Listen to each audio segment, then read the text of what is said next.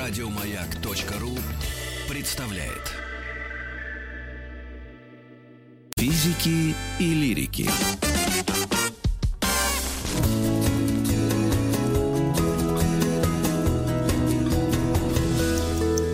Сто минут по 100 минут о Северной и Южной Корее.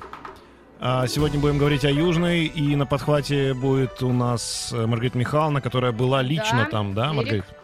Ну, если можно, наш эксперт меня поправит. Если я была только в Сеуле пять дней, это я была в Корее или нет? Южной.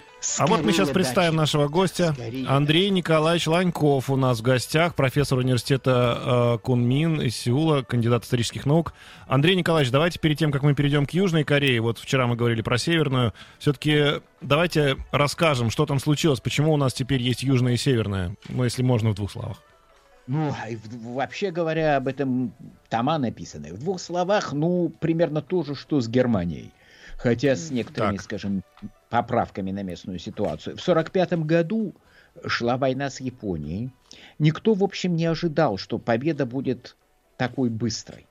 И, в общем, подразумевалось, что советские и американские войска будут воевать с японцами на территории Кореи, которая была японской колонией. И до начала военных действий в совершенно в рабочем порядке, буквально на бегу, э, наши и американские офицеры, не очень высокого уровня даже, договорились, что на территории Кореи будут две зоны операций – советская и американская.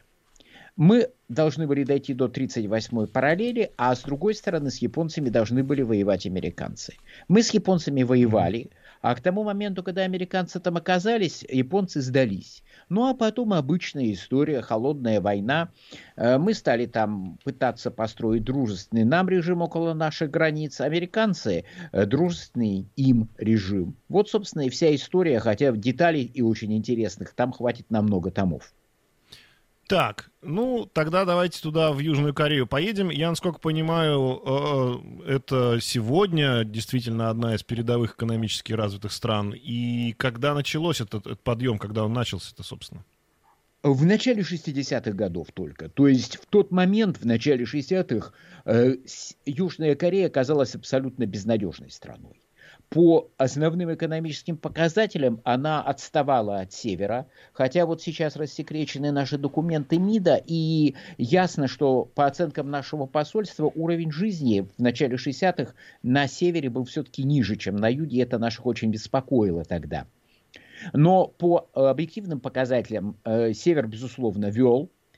А, И э, сама Южная Корея тогда по доходам уступала Гватемале примерно в два раза, Индонезии в два раза. То есть это была очень-очень бедная страна, примерно уровня даже Шри-Ланки уступала, кстати сказать. Ну, дальше что произошло? Дальше там испытывалась модель, которая работает, в общем, везде в современной Восточной Азии, в том числе и в Китае, собственно говоря, точно такая же модель. А, То есть такая диктатура развития, как ее называют. К власти пришли военные, а, во главе Так. с генералом Пак Джон Хи, и они э, стали строить, так сказать, сочетание достаточно жесткой диктатуры и в то же самое время в экономике это был рынок, но рынок с очень большой, так сказать, долей государства, под контролем государства. Очень похоже на то, что сейчас происходит в Китае, во Вьетнаме, то, что тогда происходило э, на Тайване. В результате 40 лет Корея, Южная Корея обладала самыми высокими темпами роста в мире. То есть на протяжении не года, не два, не пяти, а порядка 40 лет. Самая быстро растущая экономика. Они порядка 9% в среднем давали, в отдельные годы до 12%. Это безумный рост. В результате сейчас, вот начав примерно с уровня ниже Гватемалы и Шри-Ланки, они сейчас где-то между Францией и Италией по показателям. Даже так. Я-то считал, что в некоторых отраслях они уже близко к Америке подошли. Э, если Нет, я считаю, например, самый надежный такой простой показатель это средний душевой доход и средняя доля ВВП на душу населения. Это такой универсальный показатель. В чем-то они, конечно, и Америку превосходят, а в чем-то и сильно отстают, я думаю, от Португалии, по-всякому. Как и любая, А в чем, страна. например? Э, ну, а я не знаю, думаю, что какие-то есть здесь, так вот думаю, в чем отстают. Э, ну, скажем, проблемы с социальным сектором в стране, довольно плохо развита система соцобеспечения. Это сначала был выбор, сейчас как-то вот она наращивается, но пока с ней не очень хорошо. Медицина хорошая и практически бесплатная, а вот с пенсионным обслуживанием оно только сейчас появляется, и с ним есть проблемы. А, ну, вот mm-hmm. какие-то такие вещи. Образование тут, куда тут американскому. Э, корейские школьники стабильно занимают первые места на мировых олимпиадах. Они вот в Скандинавии и Восточной э, Азии, это, так сказать, высшая лига. Э, Сингапур с э, Южной Кореей и Тайванем с одной стороны, Финляндия там с соседями с другой. Так что тут в разных областях по-разному, но средневзвешенный доход это вот чуть пониже французского, чуть повыше итальянского. А э, тогда это можно вопрос? Да. А, вот да. что же тогда то самое корейское экономическое чудо? Вот именно этот э, нюанс да. вот в экономике и э, почему это прямо изучаются, да, в политологии как По... вот что-то экономики? Да. Потому что это беспрецедентная вещь. Я же говорил, вы представляете, что такое 10%, ну 9 там было примерно, роста на протяжении примерно 35 лет. Такого не было ни до, ни после, нигде.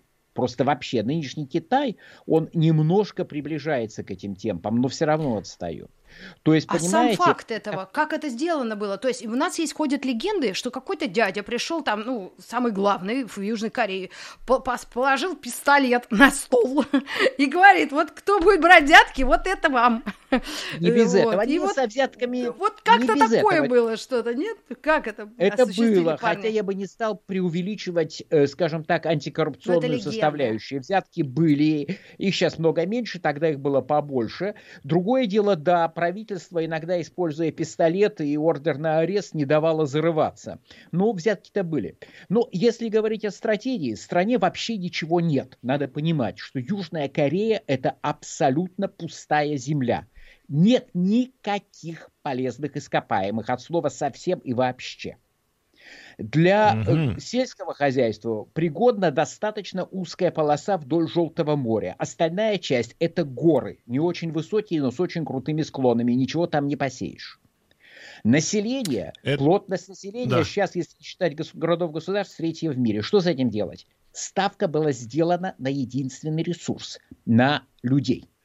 В силу до обстоятельств, о которых можно долго рассказывать, корейцы, как и все восточноазиатские народы, народы риса, привыкли к чрезвычайно интенсивному и очень дисциплинированному труду. То есть вот говорят, копать отсюда и до обеда, и все дружно, не задавая вопросов, раз начальник сказал, копают от забора и до обеда. То же самое относится и к китайцам, и к японцам, и к корейцам, с мелкими вариациями.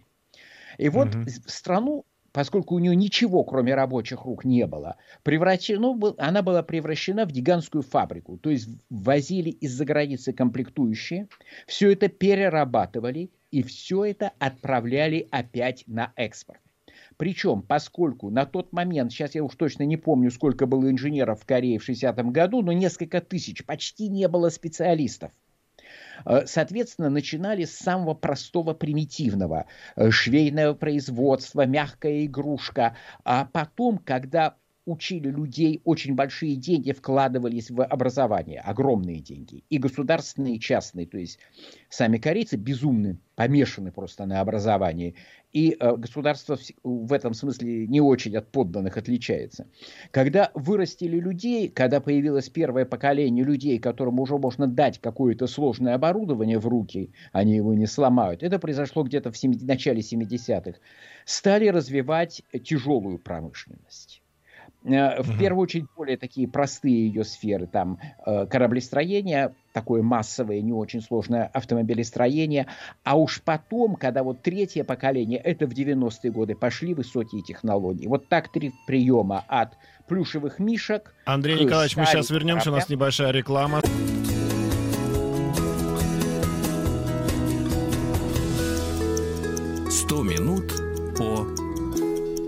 О Северной и Южной Корее. Говорим о Южной. Сегодня Андрей Николаевич Ланьков у нас в гостях. Андрей Николаевич, про экономику поговорили. Вот вообще, в принципе, развивающиеся страны, ну вот Европа, особенно Япония, это страны, у которых один ребенок в семье это нормально, а то и вообще нет детей. Что там с, демократич... с демографической ситуацией в Южной Корее? до катастрофы с демографической ситуацией в Южной Корее. Полная катастрофа. На упомянутые выше страны смотрят э, с завистью. Самая низкая уровень, самая низкая рождаемость в мире среди суверенных Ого. государств в этом году. Да, 0,9 а, детей на женщину. Ну, чтобы было понятно, поскольку детей рожают женщины, а, так что, соответственно, мужчины не рожают. Соответственно, чтобы количество, чтобы население не снижалось, необходимо иметь чуть больше, чем два, двух детей на женщину. Одну за, один ребенок за маму, а другой, соответственно, за папу. Вот, а здесь меньше одного. Это означает, что если бы не стремительный рост уровня, э, рост продолжительности жизни, а продолжительность жизни растет очень быстро, порядка 3-4 месяцев каждый год. То есть вот за год на 3-4 месяца увеличится средняя продолжительность жизни. Если бы не это, население сокращалось бы уже сейчас. Но рано или поздно оно начнет сокращаться, и, видимо, в ближайшие годы. Причем сокращение это может быть катастрофическим. Народ пока, правда, беспокоится не о вымирании, а о старении. То есть, вы понимаете, люди просто не умирают, потому что живут очень долго, а и не рожают. Э, потому что вот долгий и сложный разговор. Почему? Э, поэтому Феминизм? плохо, да, э, что там Феминизма, у них случилось? пожалуй, поменьше. Сами кореянки как раз скажут, что его недостаточно, и это одна из проблем. Ну, я думаю, что все корейское общество устроено таким образом, чтобы, так сказать, не очень способствовать многодетности. Тут и проблемы с вступлением в брак у низкодоходных слоев населения, тут и очень высокая конкуренция в системе образования, потому что, так сказать, чтобы сделать карьеру, при том, что страна достаточно с по мировым меркам с равным распределением доходов. Не Скандинавия, но достаточно близко. Но тем не менее, тем не менее всем очень хочется вырваться вверх, наверх. Вот эта вот конкурентность заложена в корейском сознании. Очень странно она сочетается с коллективизмом. И, соответственно, если ребенок, то его нужно подправлять в огромное количество всяких, на огромное количество всяких курсов, дополнительных занятий. Угу. Как-то вот все понемножку, но в результате положение даже по меркам развитых стран очень плохое. При том, что, если вы посмотрите, это вообще восточноазиатская проблема. В Восточной Азии практически во всех странах очень низкая рождаемость, катастрофически низкая. Mm-hmm. Это относится и к Тайваню, это относится к Японии. Даже в Китае, несмотря на отмену сильно запоздалую отмену политики одного ребенка, рождаемость сейчас катастрофически идет вниз. А, я не могу не передать слово Маргарите Михайловне, потому что у нас здесь э, обозначена музыкальная индустрия Южной Кореи, тот самый кей-поп. Э, вот хотелось бы про это ну, еще поговорить. Знаете, Рита, а, давай. А ты знаешь, а я бы это не стала обсуждать. Вот мне как раз мой самый первый вопрос заинтересовал. Почему угу. Корея это не только Сеул, и, и, там сколько вообще больших городов? Вот это именно структура страны. Сеул. Вот да, я вот подумал, когда вы спросили, э, можно ли сказать, что ты был в Корее, если ты видел Сеул? Скорее да, чем нет. А Корея в этом смысле очень интересная страна. У нее очень высокая концентрация, концентрация населения в Сеуле. То есть, если вы посмотрите на э, в справочнике, вам скажут, что население Сеула это 10 миллионов человек, при населении страны 51 миллион. Но справочникам mm. не верьте. Дело в том, что границы Сеула не менялись с 1963 года. И расширить город по политическим причинам невозможно, потому что тогда придется изымать территорию у окружающей провинции Кёнги. А провинция не хочет, чтобы у нее, изнимали, у, нее, у нее отнимали территорию, на которой живут весьма выгодные налогоплательщики. А без согласия mm. провинции расширить город нельзя. Так что нужно смотреть не на эти нарисованные условные границы, давным-давно устаревшие, а на реально э, сеульскую агломерацию. Вы там просто обычно не заметите даже, что вы формально выехали из Сеула. Город и город. Одна сторона улицы Сеул, а другая это какой-то город в провинции Кёнги. Вот в этой агломерации живет 25 миллионов человек, то есть ровненько половина, половина страны. всего населения. Абсолютно. Да. Тогда да, да половина тогда населения. Понятно. Причем, и удивительным... Да-да-да, конечно, вы говорите, ага. Да. А, причем, если вы выедете, вот я сейчас в последнее время часто на выходных с семьей э, люблю выезжать, вы есть места, где плотность населения совсем, ну, примерно как в Центральной России.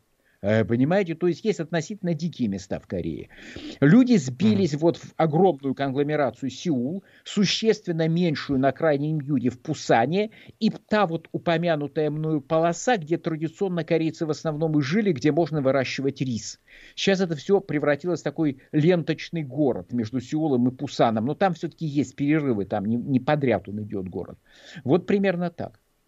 А ну и сельское вот, хозяйство, понятное дело, да, получается у них не очень развито, если там нет людей ну, практически. Или технологии ну, такие крутые, что они все делают.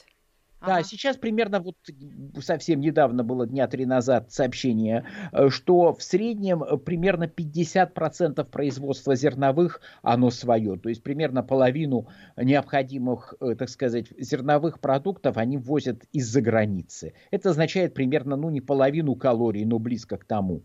То есть mm. ввоз очень большой. Мясное, естественно, мясное производство только свиньи, своей, так сказать, своя говядина очень дорогая, а едят мясо довольно много. Рыбу, правда, сами ловят, э, рыбой прибрежные моря богаты. Правда, сейчас китайцы активно выгребают, браконьерствуют со страшной силой. Ну, э, Минута общем, осталось. Отношение да. к алкоголю. Андрей Николаевич, пожалуйста. Очень Ю... положительно. Да, Отношение очень положительное. А, по да, количеству выпитого они, так сказать, вроде бы формально России уступают, но пьют достаточно активно, и причем тут как бы нет такого вот э, табу. Э, даже вот какая-нибудь такая нежная барышня, там молодая аспирантка может напиться, это не воспринимается как что-то такое странное. То есть сейчас пьют чуть, пожалуй, меньше, чем раньше, потому что раньше были э, обязательной частью жизни э, посиделки людей, которые вместе работают. Вот кончилась смена, ну как минимум раз в неделю. Что что, да, причем он фактически обязаловка раз в неделю, а то и два. Сейчас этого все стало существенно меньше, народу это немножко надоело, и люди, в общем, хотят иметь больше свободного времени и меньше работать, чем раньше. Это довольно ощутимо но тем не менее потребляют очень активно, э, потребляют Ребят, свои мы, напитки. Мы продолжим Андрей Николаевич, огромное вам спасибо. В четверг нет времени, о Южной да. Корее. Да, и прогрессивная городская, там мы поговорим об образовании, о культуре, о кей-попе и о всех тех достижениях, которые с, с этой страной случилось. Спасибо всем. Еще больше подкастов на радиомаяк.ру